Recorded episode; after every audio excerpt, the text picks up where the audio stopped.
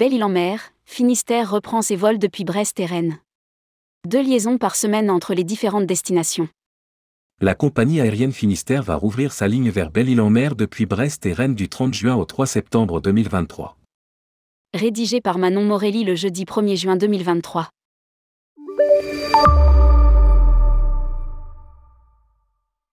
En complément de sa liaison Brest-Ouessant, liaison opérée par la compagnie aérienne depuis sa création en 1981, Finistère a décidé de relancer sa liaison entre Belle-Île-en-Mer et les aéroports de Rennes et Brest pour la saison estivale.